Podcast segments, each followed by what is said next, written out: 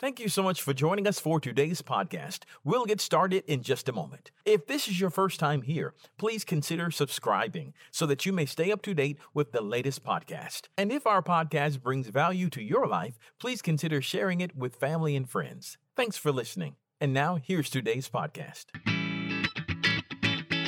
Thanks for joining us for the Covenant Living broadcast with Pastor John Butler of Covenant Life Church, located at 130 Atlantic Avenue in Bremen, Georgia. Well, I have to be honest with you uh, that as I, as I started to prepare this message, I've struggled a little bit um, to, to figure out how to share it. Not because the truth of the word is, is, um, uh, is difficult to discern, because quite honestly, it's very, very clear. Uh, the struggle that I have is in putting it in, uh, in the context that you will understand why it's necessary for us to talk about this right now, and maybe more importantly, what we're supposed to do with it once we understand the truth of the Word. And, and so let me, uh, let me do this. And as I begin this, I want to say this is part of what we call the Taboo series. It's a series that I started, I think, in 2013 to begin to address, and it's just an occasional series as we begin to address issues that the church has been, too, has been silent about for too long. There are some issues, if y'all grew up in the kind of church I grew up in, there's some things you just don't say in church. Some things you just don't talk about in church. Although there are things that you talk about Monday through Saturday, things that impact and affect your life, but we just didn't talk about it. So there are things that if the word addresses it, I think the church should be preaching it. We should be talking about it.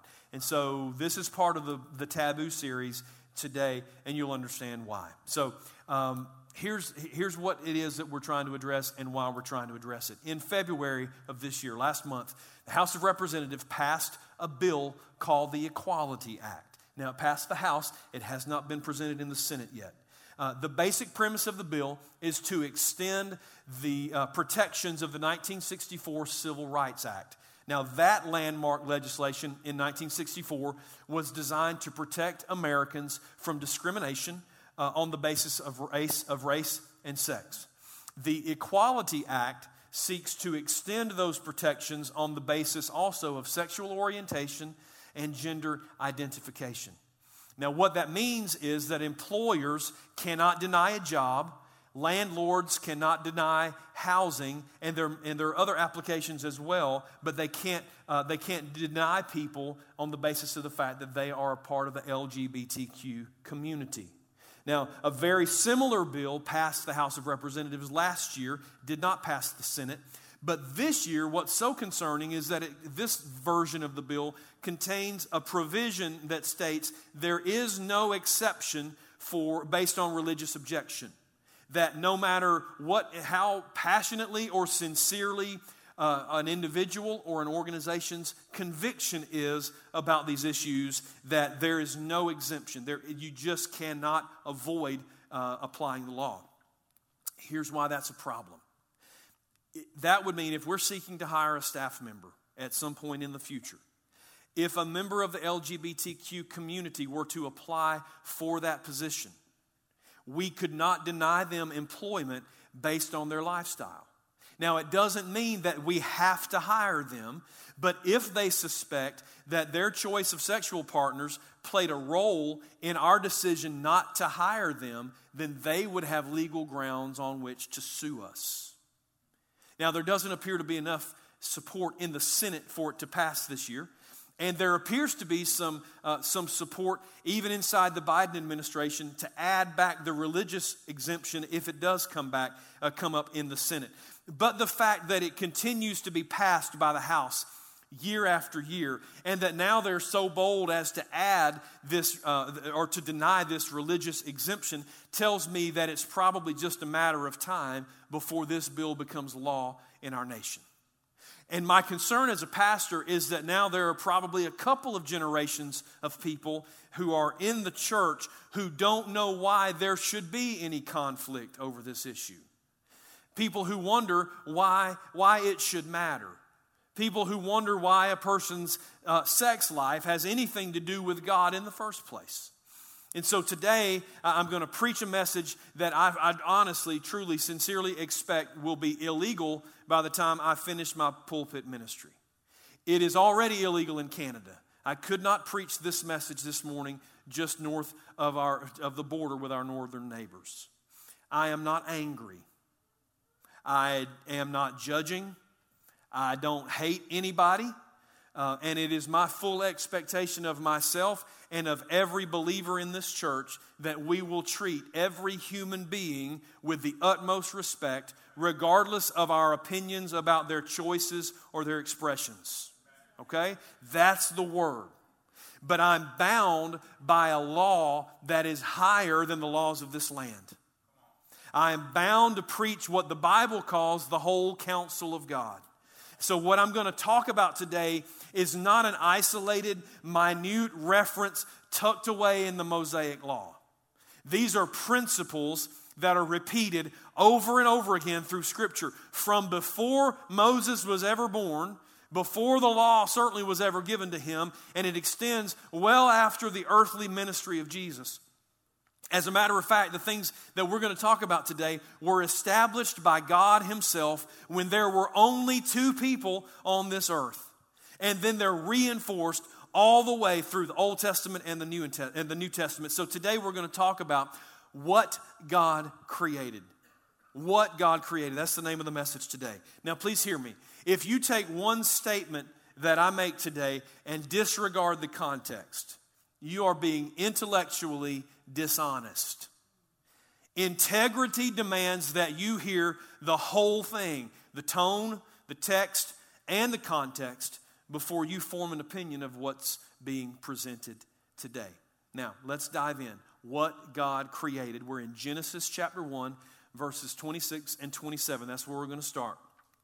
Then God said, Let us make human beings in our image to be like us. They will reign over the fish in the sea, the birds in the sky, the livestock, uh, all the wild animals on the earth, and the small animals that scurry along the ground. So God created, I want you to pay special attention to this. God created human beings in his own image. In the image of God, he created them. Male and female, he created them. Okay?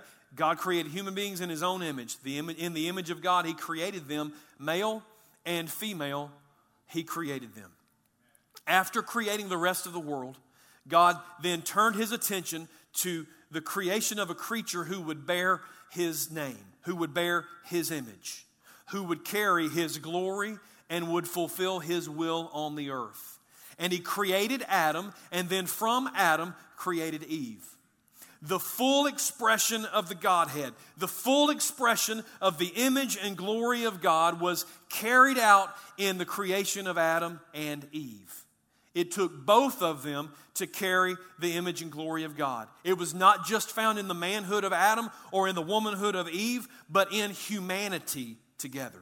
Both Adam and Eve were expressions of God's glory, expressions of God's image. They were not clones of God. They were not identical to God, but they bore His image in the sense that they were in three parts body, soul, and spirit, just like God is Father, Son, and Spirit. Okay? Is everybody with me so far?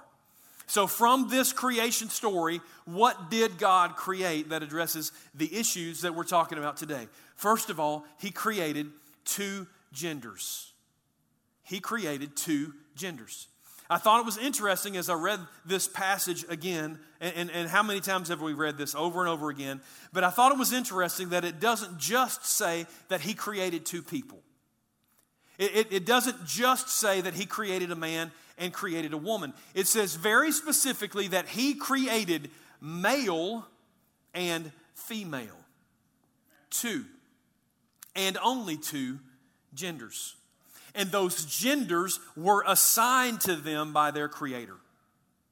And their differences and, their, and the assignments were communicated. Y'all hang with me here.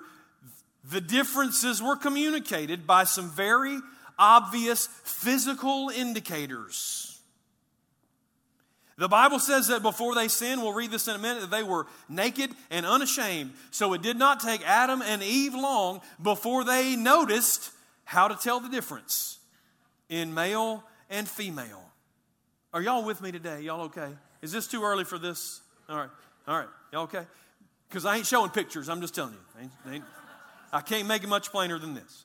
Uh, besides the fact that they were surrounded by animals who had a very specific and assigned gender, they figured this out. So, this notion of gender was God's idea in the first place. And He created not just physical differences, not just sexual differences, but differences in physiology, differences in the way male and female bodies are made, differences in kinesiology, in the range of motion, in the strength that they're able to leverage, differences in endocrinology, in the way their hormones are arranged and put in. All the ologies.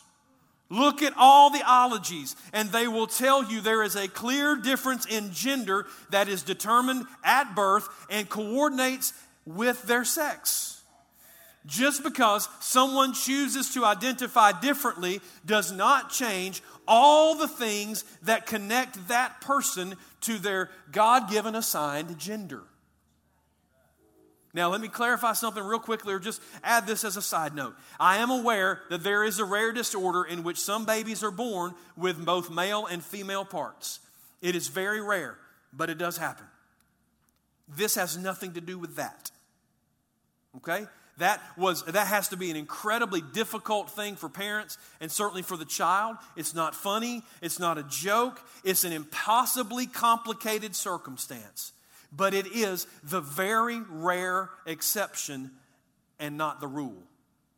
Two genders were created male and female, and those are assigned at birth by clear indicators. Now, let's keep reading. Genesis chapter 2 starting at verse 21 today. So the Lord God caused the man to fall into a deep sleep. While the man slept, the Lord God took out one of the man's ribs and closed up the opening. Then the Lord God made a woman from the rib, and he brought her to the man. At last, the man exclaimed, This one is bone of my bone and flesh of my flesh. She'll be called woman because she was taken from man. This explains why a man leaves his father and mother and is joined to his wife, and the two are united into one. Now, the, and here's what I uh, referenced a minute ago. Now, the man and his wife were both naked, they felt no shame. Now, in this passage, we see several more critical things that God created. He not only created two genders, but he also created sexuality. He created sexuality. God said the two will become one flesh, or in this version, the two will be united into one. That is a sexual statement. You say, listen, John, you need to quit being so nasty. That, that's a spiritual joining of two eternal souls in holy matrimony. It's the completing of one with the other emotionally. It's really not. Let's look at 1 Corinthians chapter 6. Don't you realize that if a man joins himself to a prostitute, he becomes one body with her? Some versions say one flesh. You're like, well, John, that still doesn't say, let me keep reading. For the scriptures say the two are united into one. It's the exact language, and this references specifically what we just read in Genesis. The Apostle Paul just like, he just snatched the poetry right out of that, didn't he? It, it is a sexual statement to becoming one. And I, and I want you, don't miss this, it was God's idea. This was God's idea. God is, the, God is the one who created sexuality, and He did it immediately upon creating Adam and Eve. Humanity has perverted it and twisted it into things that it was never intended to be, but it was originally one of God's gifts to humanity.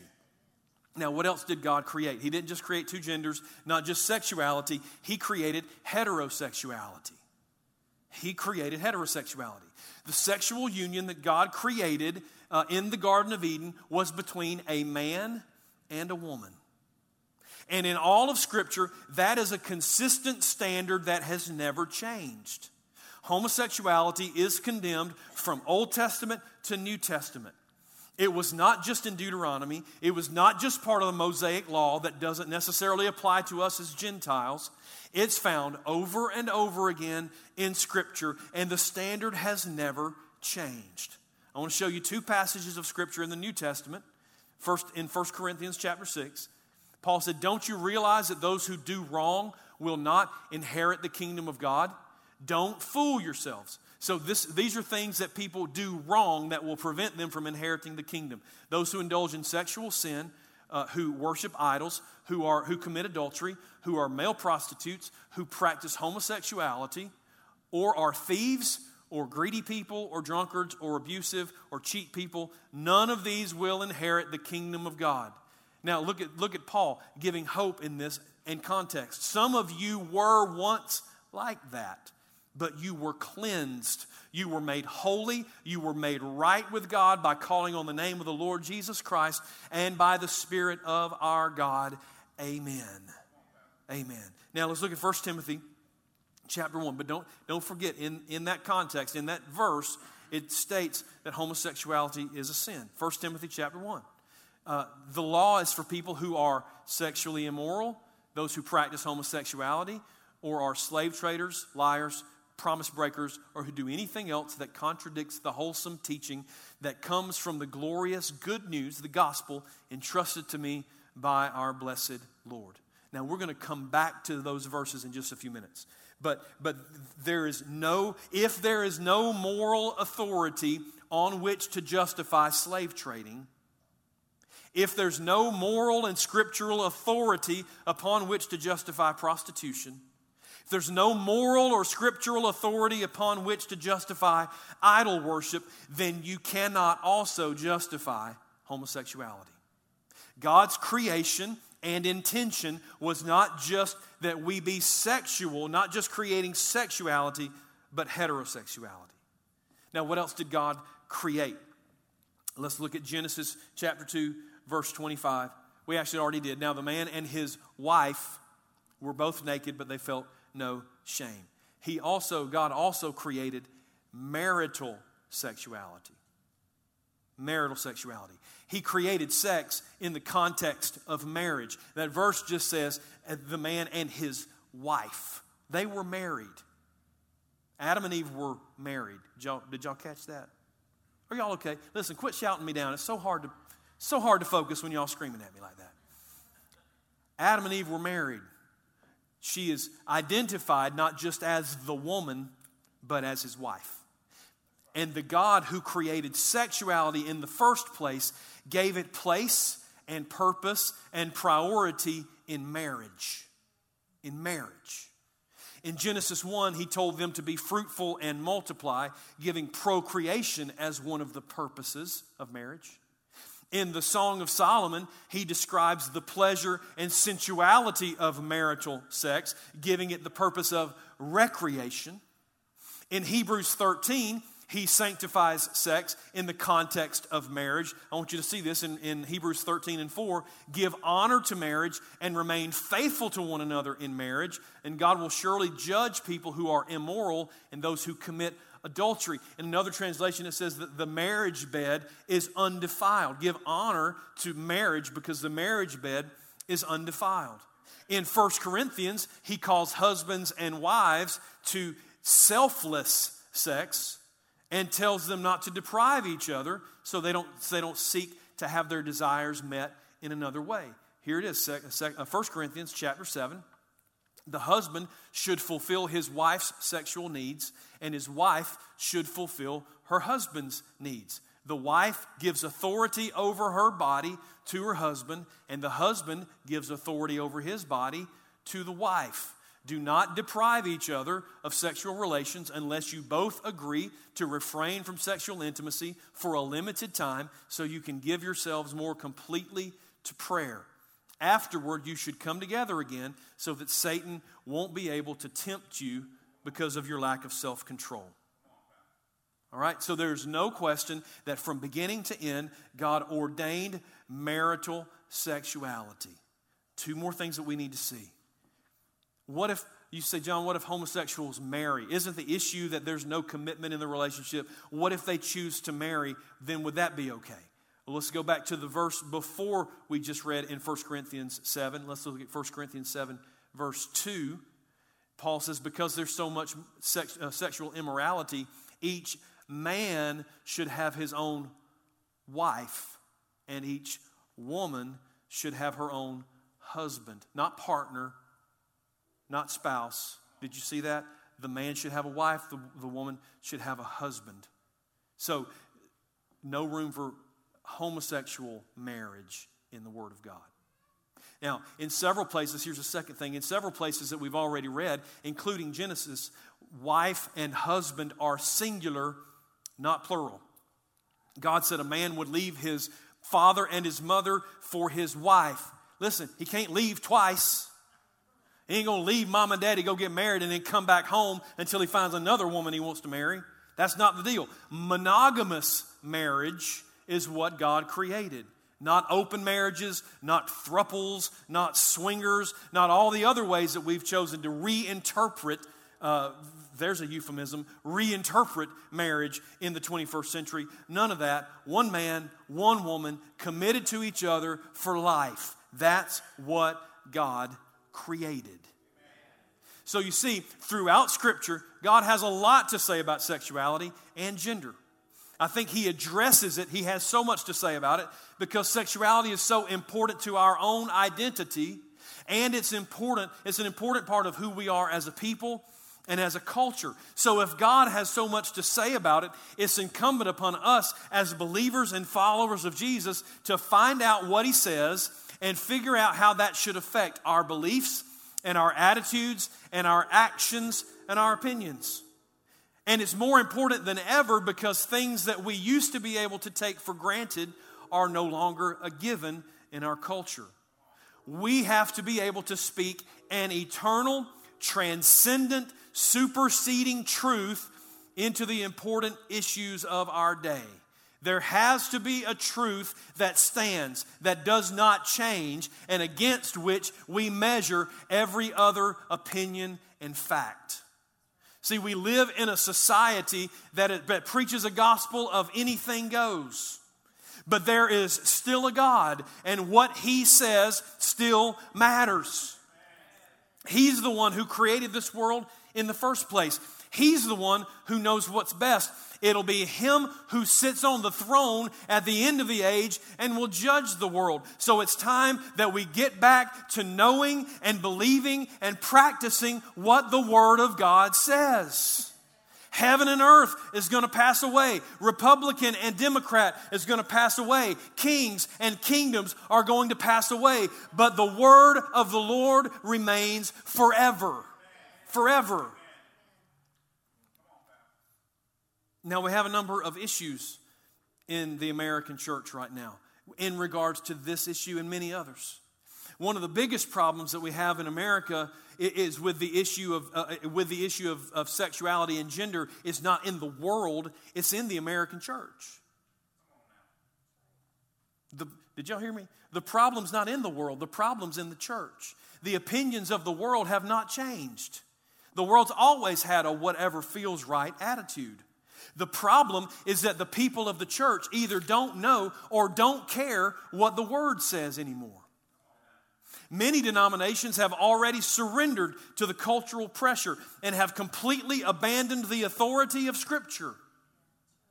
They have decided that, it's, that it was either written by men with no inspiration and therefore has no bearing on today, or they've decided it's, it's antiquated, or they've decided that the commandments are just suggestions and that its opinions are, are, are only valid if we accept them.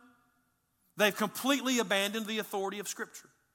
The United Methodist Church will split over this issue in just a few months. It's just a matter of whether they're going to do it in May over a Zoom meeting or do it next year when they're face to face, but it's going to happen.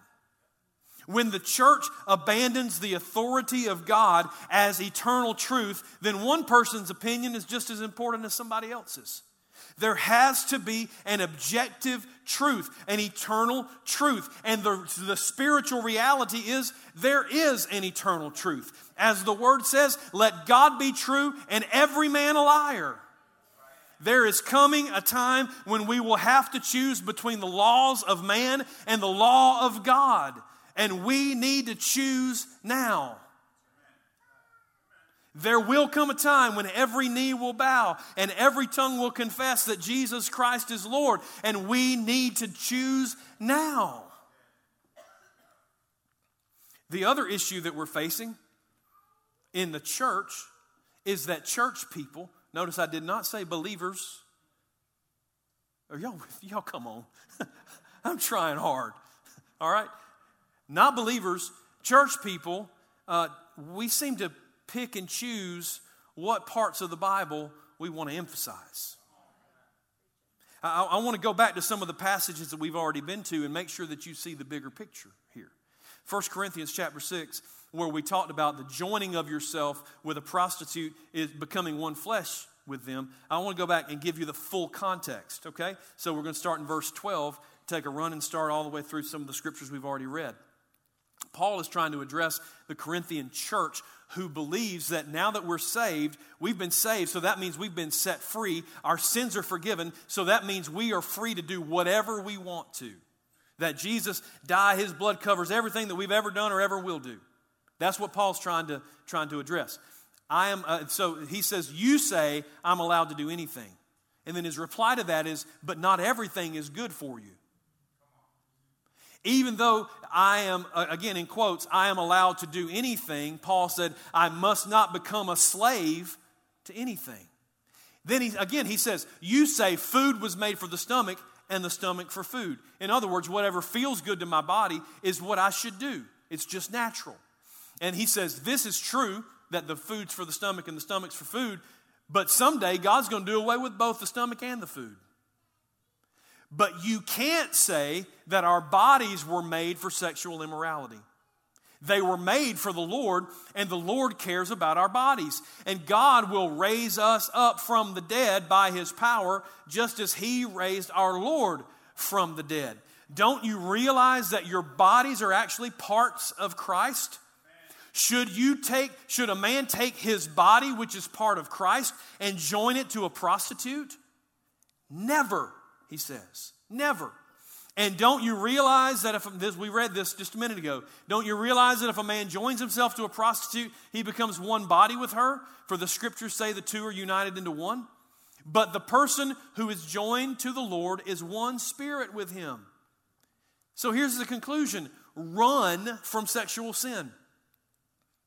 No other sin so clearly affects the body as this one does. For sexual immorality is a sin against your own body. Why is that a big deal? Don't you realize that your body is the temple of the Holy Spirit who lives in you and was given to you by God? You don't belong to yourself, for God bought you with a high price. So you must honor God with your body. Sexual immorality is a huge deal to God.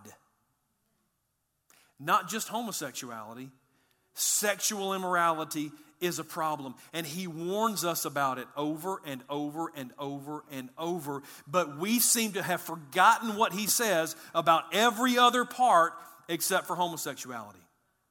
We've cherry picked this issue right out of the middle and we've remained silent about the rest of it. Let's go back to the two scriptures we read about just a minute ago. 1 Corinthians 6, 9 through 10. Don't you realize that those who do wrong will not inherit the kingdom of God? That's what we've used to beat homosexuals over the head with. Don't fool yourselves. Those who indulge in sexual sin. Time out. Does that say homosexuality? Not yet. Sexual sin, or who worship idols, or, or commit adultery, or are male prostitutes, or practice homosexuality. There's not a period there, it continues or are thieves, or greedy people, or drunkards, or abusive, or cheat people, none of these will inherit the kingdom of God. Let's read the next one that we read a minute ago. 1 Timothy chapter 1 verse 10. The law is for people who are sexually immoral or who practice homosexuality or slave traders, liars, promise breakers or who do anything else that contradicts the wholesome teaching of the gospel. We have to be faithful to the text. You cannot, you, you can, you shouldn't just get it, just open, just flip it open, close your eyes, point to a scripture, and make it say what you want it to say. and disregard everything else it says. You have to be faithful to all of the text. And the problem is, we've got preachers and other people who claim to be believers who are screaming at the top of their lungs about gender and sexuality, but who are committing adultery and are greedy and cheaters and abusive and drunkards and liars and are living lifestyles that oppose the wholesome teaching of God. And we've surrendered the moral high ground because we don't live what we say we believe in the American church. Too often, people have found the American church to be hypocrites, and they're right. The very scriptures that we use to support our passionate arguments are torn to shreds in the eyes of the world because we clearly only use what's convenient to us and forget about the rest of it. You say, John, so you're saying we should just, we, we shouldn't oppose this legislation, that we should just accept the LGBTQ agenda? No, I've just spent 20 minutes laying it out spiritually while we have a scriptural obligation to oppose it. I'm just saying it can't be one or the other. It's not a call for hate, it's a call for holiness. And holiness is not defined by our preferences. Holiness is not defined by our faults and our flaws and our failures. Holiness is defined by the Word of God. If we say we believe it, then let's believe all of it and let's practice all of it. So we can't hire a homosexual or a transgendered person for the same reason that we can't hire someone that's having an affair or someone who's looking at pornography because Jesus said, if you're lusting after someone to commit adultery with them in your heart, you've already done it. We can't hire somebody who's not living that life because it doesn't line up with the biblical standard for sexual purity. It doesn't line up with what God created. And that's not only our legal right right now, it's our moral and scriptural responsibility. It's our obligation, regardless of whether or not it's legal. And that's why we have to be concerned about this legislation and others like it and all that might come in the future. We've got to open our eyes and pay attention to what's going on around us and how it affects us. You say, mm, John, listen, this holding up this biblical standard of sexual purity, that, that's kind of a high standard for us to live up to, right? Because, like, I got needs that need to be met. I'm, I'm, I'm kind of tempted by the beautiful women or the handsome men at work or at the ball field or, or, or the pornography that seems to be everywhere. So, this standard of biblical purity has kind of a high bar. I know. Sexual purity is not easy. But listen, isn't that what we say when we discount and ignore members of the LGBTQ community when they say it? Don't they say, but I am attracted to members of the opposite sex? Don't they say, I feel more like a woman than a man? Don't they say, I guess I was born this way because I can't seem to help the way I feel? And what do we say in response? You just need to resist that urge and be who God made you to be. Well, men and women of God, born of God, born again, filled with the Holy Spirit, what's good for them should be good for us too. Even more so because greater is He that is in us than He that is in the world. And the promise that we have in 1 Corinthians chapter 10. I want you to see this. If you think you're standing strong, be careful not to fall because the temptations in your life are no different than what others experience. And God is faithful. He will not allow the temptation to be more than you can stand. When you're tempted, He'll show you a way out so that you can endure. The beauty of the gospel is that God always has a way for us to overcome the temptations that we face if we will simply surrender to Him. If we'll choose to follow his path. If we choose to do it on our own, we choose to try to stand against the temptation ourselves, then we'll wind up falling on our faces. You say, John, you sound like you're trying to humanize these people. It sounds like you're trying to help us understand these people. That's exactly what I'm doing. For the reasons that I outlined last week, we have a mission given to us by Jesus to go and make disciples of everyone. Who's going to witness to them if we're repulsed by their sin more than everybody else's? Who's going to reach them? Who's going to tell them about Jesus? Who's going to love them into the kingdom if we don't? You say, well, John, I, I know the truth about these people and I just, I just can't accept them. The truth is a person, and his name is Jesus.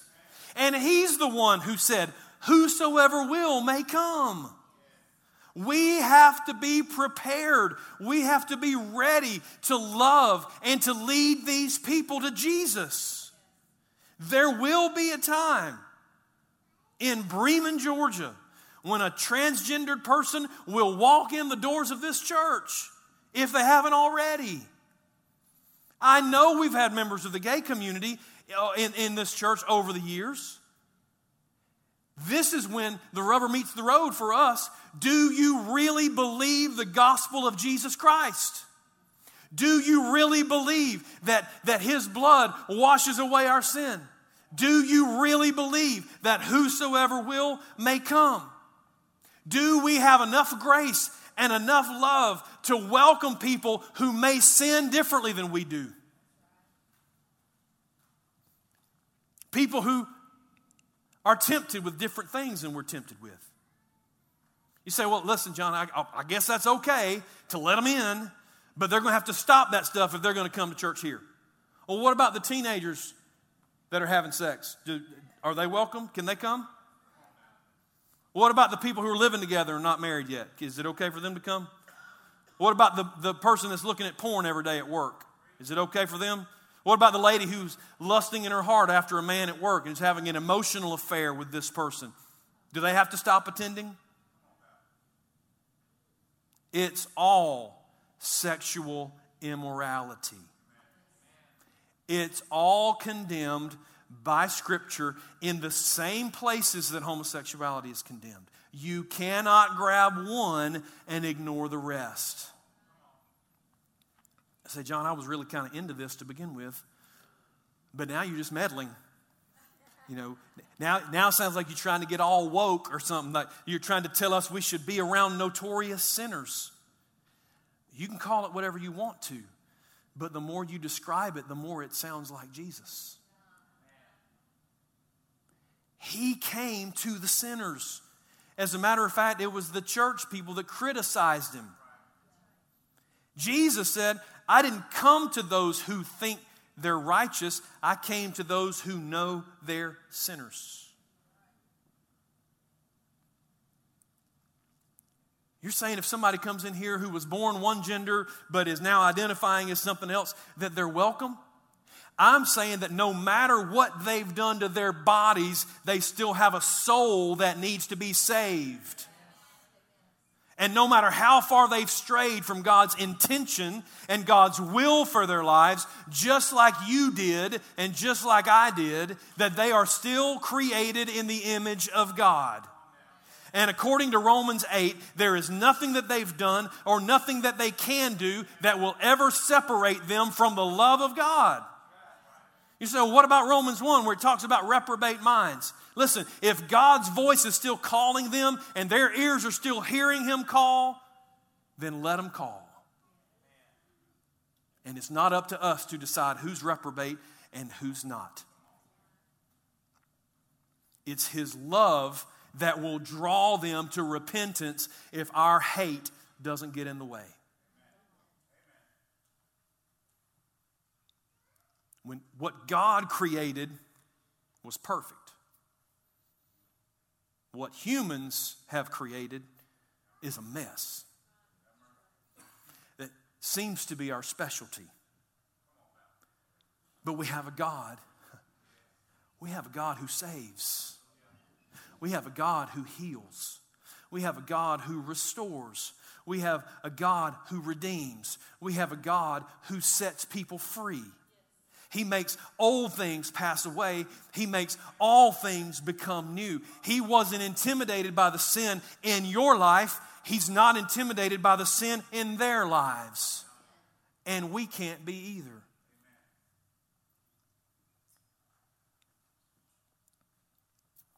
I don't think we understand. And that's what Paul said. How can we even begin to understand the height and the depth and the width and the breadth, the breadth of the love of Jesus? We think it has limits.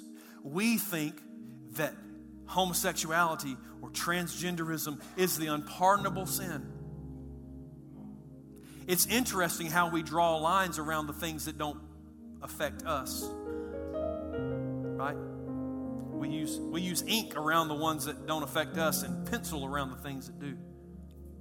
The blood of Jesus covers all of that. All of it. The love of Jesus is not affected, it's not limited, it'll never be superseded by anything in our lives. Listen, I know there are disturbing trends in this world. There's no question about that. But we have a truth that transcends governments and politics. We have a hope that supersedes sin and temptation. Don't separate the truth from the hope. He's the same person. And his name is Jesus. Y'all stand with me, please.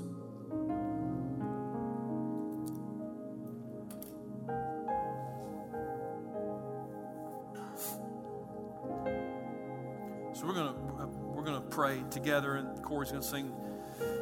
We'll be dismissed together in a minute. This altar is open for you to come and, and pray about anything you got going on. Right? We don't limit our altar calls to just one particular thing. So if you got a decision that you got coming up, you want to pray about it, you got a need in your in your body, in your whatever it is, you, you feel free to come. But let's don't rush our way out of this word. Let's don't rush our way out of the truth of the, of, of the Word of God. Um, You're like, John, what am I supposed to do with this word? What, what, what meaneth this? Like, what, what do I do with this? Why don't you ask the Holy Spirit? Why don't you ask the Holy Spirit what you're supposed to do with it? Why don't you ask the Holy Spirit, like I did in first service and through the week? Search me and know my heart. Try me and know my ways. See if there's anything in me that's offensive to you. See if there's anything in me that's offensive to the people that I've been called to reach. See if there's an attitude in me that's going to prevent me from being the light and the salt in this world that we live in. Lord, get our hearts right. Get our hearts ready to go into the world and make disciples of everybody. Let's start there. See where the Holy Spirit takes us. Let's pray. Father, search me. Search me, Lord, and, and reveal. Lord, you know I pray this all the time. Lord, if there's sin in my life, reveal it to me so that you don't have to reveal it in me. God, I pray that you would show it to me and give me the courage and the strength to repent and to take another road. Lord, to turn my back on it and walk in the complete opposite direction because I don't want anything in my life that's offensive to you or to the people that you've called me to reach. And Lord, as the pastor of this church, I pray that this is a place that's open to anybody who is sincerely seeking Jesus. And Lord, I pray that, that they find the love, that they, they may come nervous, scared, expecting to be rejected. Lord, may they find in, in opposition to that a love that they've never known, a grace, a presence of God that they've never experienced. And God, like you do and have done for all of us, Lord, I pray that your love would call them to repentance so that all of us can be members of your body and recreated in your image over and over again. In the name of Jesus, we pray. Amen. We pray that you have been blessed and inspired by today's Covenant Living broadcast. To find out more information about our ministry, just visit our website at www.covenantlifewestga.org. You can find this video there on our homepage. just click the YouTube button and make sure you subscribe to our YouTube channel. Give us a call at 770 537 3747. That's 770 537 3747. At Covenant Life, our mission is to go and make disciples by being real, relational, and reaching. Be sure to join us next week for more Covenant Living with Pastor John Butler.